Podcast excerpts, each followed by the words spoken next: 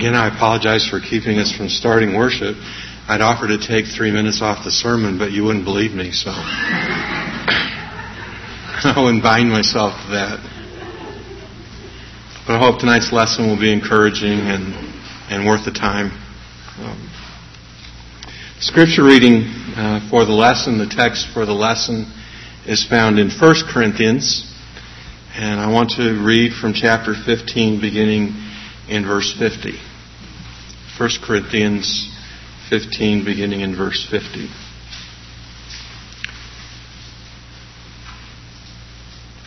I declare to you, brothers, that flesh and blood cannot inherit the kingdom of God, nor does the perishable inherit the imperishable. Listen, I tell you a mystery. We will not all sleep, but we will all be changed in a flash, in a twinkling of an eye at the last trumpet. For the trumpet will sound, and the dead will be raised imperishable, and we will be changed. For the perishable must clothe itself with the imperishable, and the mortal with immortality. When the perishable has been clothed with the imperishable, and the mortal with immortality, then the saying that is written will come true. Death has been swallowed up in victory. Where, O death, is your victory?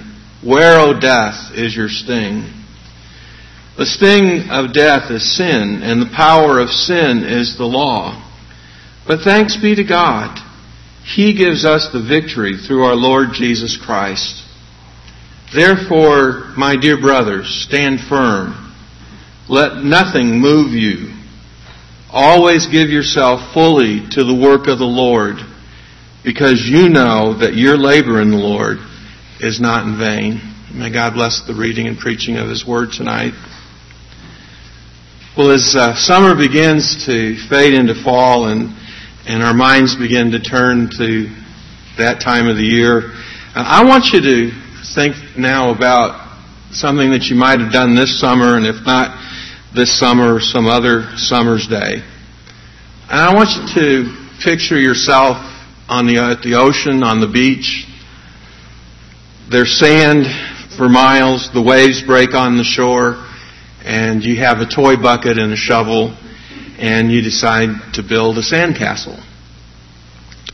And you work through the day and you make your sandcastle larger and larger. You pack the sand down hard. And it looks like the castle could stand forever. You have built it so well. But what inevitably happens to sandcastles on ocean beaches? It isn't long until the tide begins to come in and the waves move closer and closer to the sandcastle. And finally they begin to break against the walls of the sandcastle and when they do, wave by wave, the sandcastle is washed away. Before too long, all that is left is a shapeless mound of, of sand that will be smoothed away. And so a long day's a long day of work and play is lost and gone, except in memory. Now, we might say about that that that's just the way of sandcastles on ocean beaches. Come back tomorrow and build another one. But if you stop and think about it, that is also just the way with everything that we do in life. We finally get that car that we want, and we're so excited to have it, but by the second day it has a scratch in the side. And how long is it until there are rust spots and dents and dings, and that beautiful car is worn out? We buy a house, and we work on that house, and we make it into a home, and we're just pleased that we have it, and one night, a fire starts and that home that we dreamed about and had worked so hard for is gone. Or we finally get to retire. And when we've retired, uh, we get sick or a loved one gets sick. And the money that we've saved is washed away into a sea of medical bills. In Ecclesiastes, Solomon writes about this futility and he calls it vanity. Vanity, vanity. It's all a chasing after the wind. Death is like the waves and tide of the ocean. It wipes out all of our sandcastles. And that is so sad, isn't it?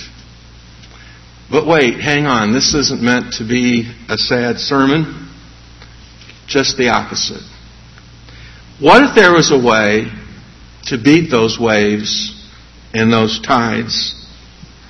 What if there was a way to make a sandcastle that stood forever? What if there was a way to overcome the vanity of life? What if it was possible to do something with your life that not even death could destroy? What if you could give your life to building something that would last for all eternity? That could never fade or rust or decay or disintegrate or burn or spoil or come to ruin. It could withstand every crashing wave. Would you be interested? Would you like to be part of something like that? What would you give to be part of something like that? That could stand for all eternity. Well, as Christians, as members of Christ Church, we are a part of something like that. We have the opportunity to be a part of something like that. And that's what I want us to think about this evening as we look at what Paul has written here in 1 Corinthians chapter 15 verses 50 to 58.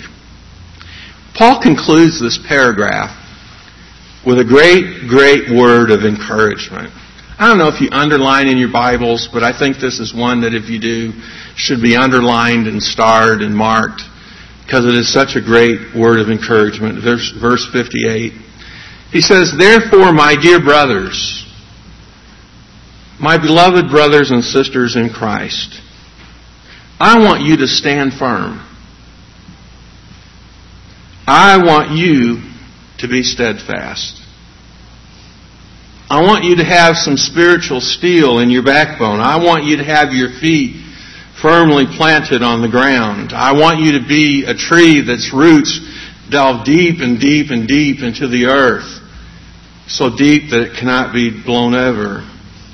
I want you to be a mountain peak whose reaches up into the sky but whose feet form the very foundations of the earth. I want you to be strong and confident in your faith so that nothing can come along and shake your faith. I want you to be so strong in the Lord that nothing can come into your life that will move you, that will throw over your faith. Life is just like those waves and tides. Everything can go well, everything can be still and quiet, but then everything can change in a heartbeat. The tide can overwhelm us and the waves can break against us and they can threaten to wash us out to sea. But dear brothers and sisters, that doesn't have to happen to you. It doesn't have to happen in your life. Stand firm. Let nothing move you. 1 Corinthians 15:58. But how? How can you do that? Well, the answer is one that all of us know. You can only do that by faith by trusting in God, by trusting in Christ. As we learned this morning, by believing in His promises. God promises to never forsake us or leave us. Jesus promises to be with us to the end of the age. God strengthens us on the inside with His Spirit, who He has given to dwell in our hearts. His Holy Scripture fortifies our hearts and strengthens us. Our brothers and sisters in Christ have our backs, hold us up, are always there for us. And above all that, through Christ Jesus, we have eternal life. And there is no force on earth that can take eternal life from us. So here's Paul's charge. Be steadfast. Be immovable. God is on our side. But then Paul wants them to do something else besides stand firm and let nothing move them. In fact, what he wants next is standing steadfast and letting nothing in action. What you do is you stand fast and let nothing move you. Paul says as you do that, give yourself fully to the work of the Lord. Don't hold anything back. When we stand firm and nothing moves us, then we can do the work of the Lord. And by work of the Lord, Paul can mean many things here. Some work of the Lord is one woman, one man kind of work. And some of his, rework, his work requires several hands.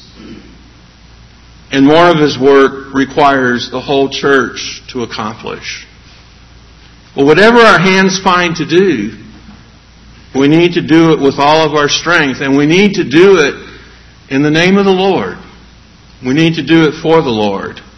Whether it's serving and helping in some way, whether it's giving encouragement, whether it's giving in any variety of ways, whether it's carrying others' burdens, whether it's being involved in worship, whether it's sharing the gospel with others, those and more are the work of the Lord. And we are to give ourselves to such things. In doing the work of the Lord, Paul encourages us to give ourselves fully, to hold nothing back. Now, when we do all of those things, some person or some group of people benefit from our effort. But in all of those things, we are truly doing them for the Lord. We are truly doing them to His glory and praise because we love Him. And none of us wants to love Jesus just a little bit. We don't want to give Jesus the crumbs off of our table or the change out of our pocket, do we? No, we want to love Him with our whole hearts and give ourselves wholeheartedly. We don't want to hold anything back in doing the work of the Lord. But here's the good part. This is where the invincible sandcastle comes in. Paul also says, give yourself to the work of the Lord fully, knowing that your labor in the Lord is not in vain. Whatever we do for Jesus, however we do the work of the Lord, there is no such thing as wasted effort. There is no such thing as wasted time. There is no such thing as wasted resources. Now we can't always see the results. Sometimes results take a while to develop. The one who sows is not necessarily the one who will reap. But when we give ourselves fully to His work, something always comes of it. Something always endures forever. Whatever we do for the Lord, however we serve Him, it is for eternity. It's not for the moment or for the span of our lives, but it is for eternity. It glorifies Jesus, it glorifies God, it helps accomplish their purposes and God never ever forgets. He never ever forgets the labor that we do for Him. The earth is scheduled for destruction at the coming of Jesus. The earth and all its works are going to be cosmic dust five minutes after Jesus comes again. The skyscraper, the big successful business, the pile of money, the mansion on the hill, the humble building at the foot of the hill, the libraries and universities full of knowledge, all the beautiful buildings that we can find, all the works of man are going to be destroyed. As permanent and forever as they seem, they're going to be gone. They're going to be just so much dust. They're going to be washed away in the waves and the tide. None of humanity's work is going to last. But the work that we do for the Lord is never in vain. It's eternal. And it stands forever. So don't give up on your efforts to serve the Lord. Don't let yourself get discouraged. And above all, don't ever get down on the church. If the church is not what you think it should be, if it's not doing what you think it should be, don't complain about it. Don't start chewing on your brothers and sisters. Paul warns the Galatians in chapter 5 not to bite and devour each other. Don't do those things, but instead just you go to work. You put your shoulder into it. Spend your time and your money and effort and encourage your brothers and sisters to do the same. And do it knowing that whatever effort you expend, whatever it is that you give yourself to do, is never wasted. it's not in vain. It will stand forever, and God will know it forever. I hope and pray that each of us will have a growing conviction about this, that whatever we do in service to the Lord or to the church or to the community is of greatest importance. But it's vital to the kingdom of God, and it will never ever be wasted. It will not be in vain. But we have to ask, how can our labor for the Lord not be in vain? What is it that guarantees that it won't be? Well, for that answer, we have to go back to the beginning of our paragraph. And the answer is that God has something planned for us that will stand the test of eternity. Go back to the beginning of the paragraph and look again at verse 50 to 53. After reminding the Corinthians of the gospel which they heard and believed in verses 1 through 11, Paul launches into a defense of the reality and certainty of the resurrection in verses 12 through 34. He continues by explaining how the dead are raised and how the resurrection will work, verse 35 to 49, and he concludes this teaching about resurrection by assuring his readers that while they have had an earthly existence, through Christ Jesus and through the resurrection, they will also have a heavenly existence. This life is not all there is to it. There is a heavenly life that follows. And just as we have borne the likeness of the earthly man, Paul says, we shall bear the likeness of the man from heaven.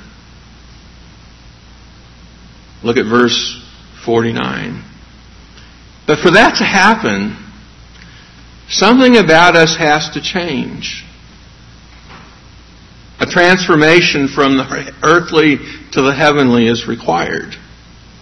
And Paul assures us that flesh and blood cannot inherit the kingdom of heaven. What is perishable cannot inherit what is imperishable. Our earthly physical bodies were created by God. They were part of creation that God judged to be good, to be very good.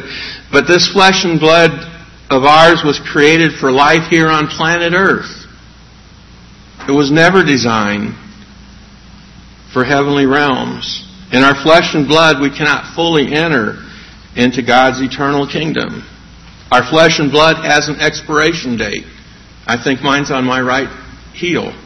I don't know where yours is. But they can't be used past this life, past the coming of Jesus. With time, they perish. They disintegrate. They can't last any more than a sandcastle on a beach can last forever. But if that's the case, isn't it really true that what we do is in vain? Oh no, not at all. Before we jump to that conclusion, Paul brings us in on a little secret. On something that God had given him to reveal to us. And he says, pay attention because this is on the test. We're not all going to sleep, but we will all be changed.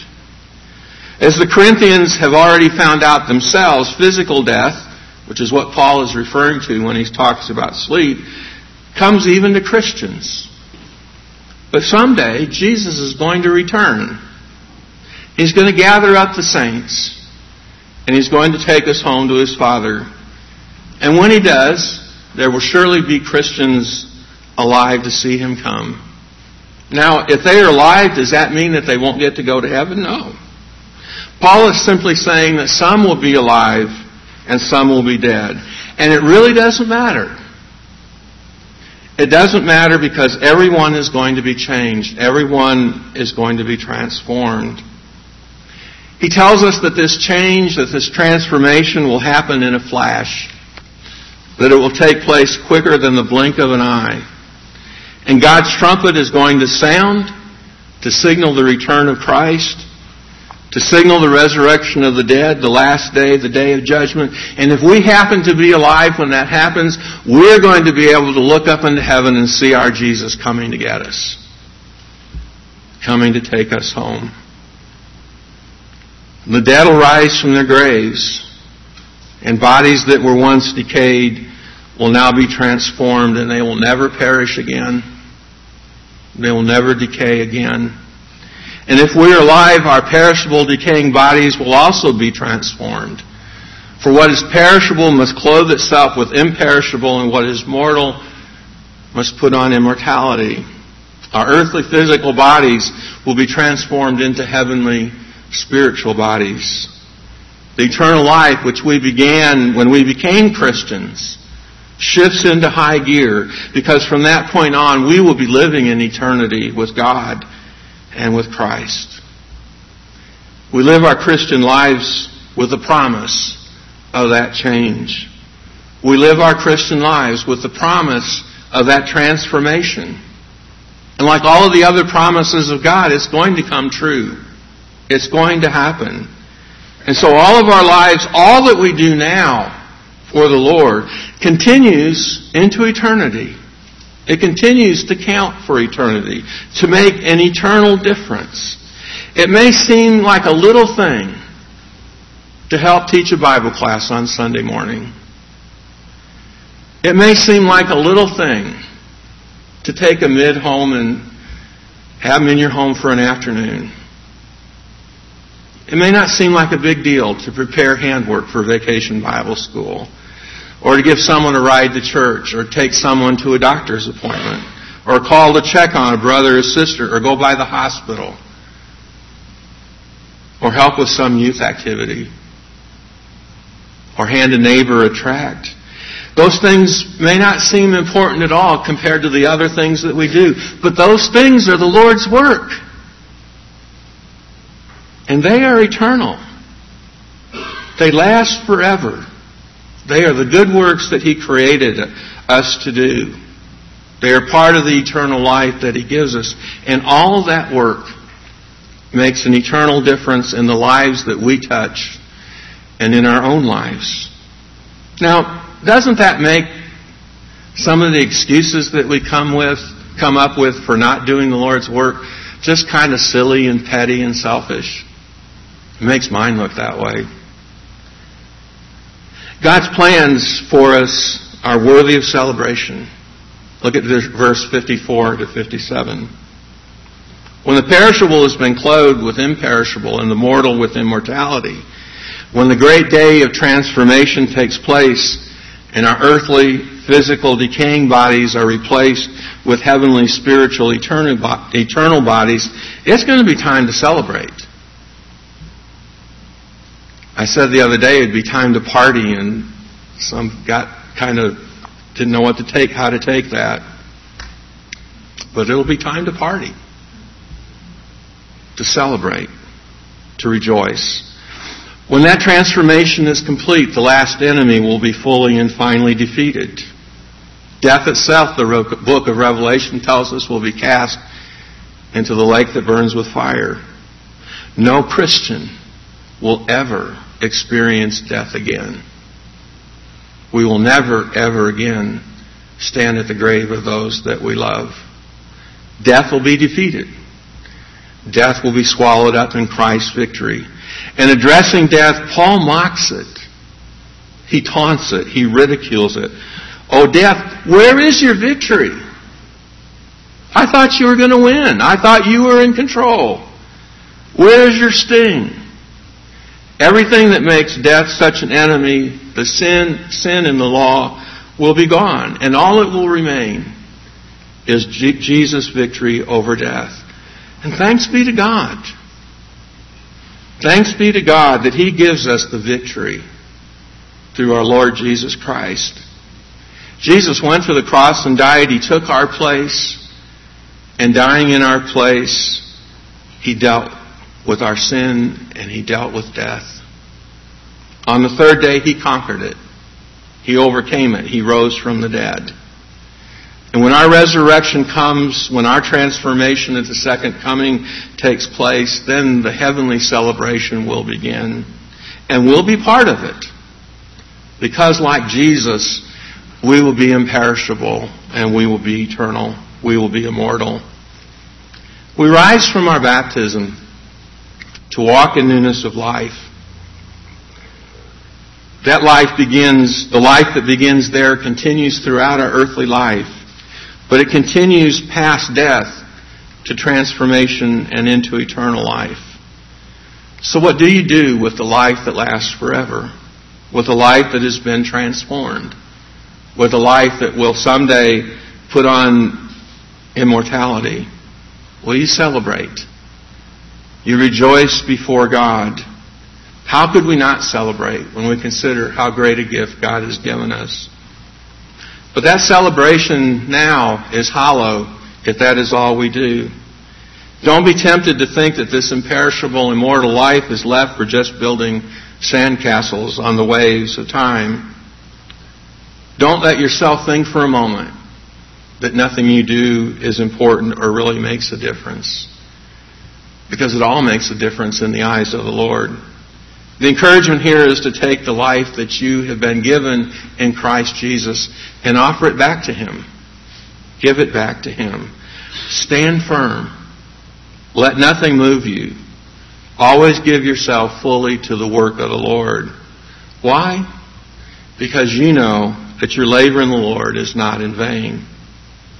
How will you use this life? How will you use this immortal life that God has given? What you're doing will stand for eternity. And so the invitation tonight is not so much to come down the aisle, Although if there's someone with that kind of a need tonight that we can can help with, we're glad to do that. But the invitation tonight is to do just what Paul says here in verse 58. Be steadfast. Be immovable.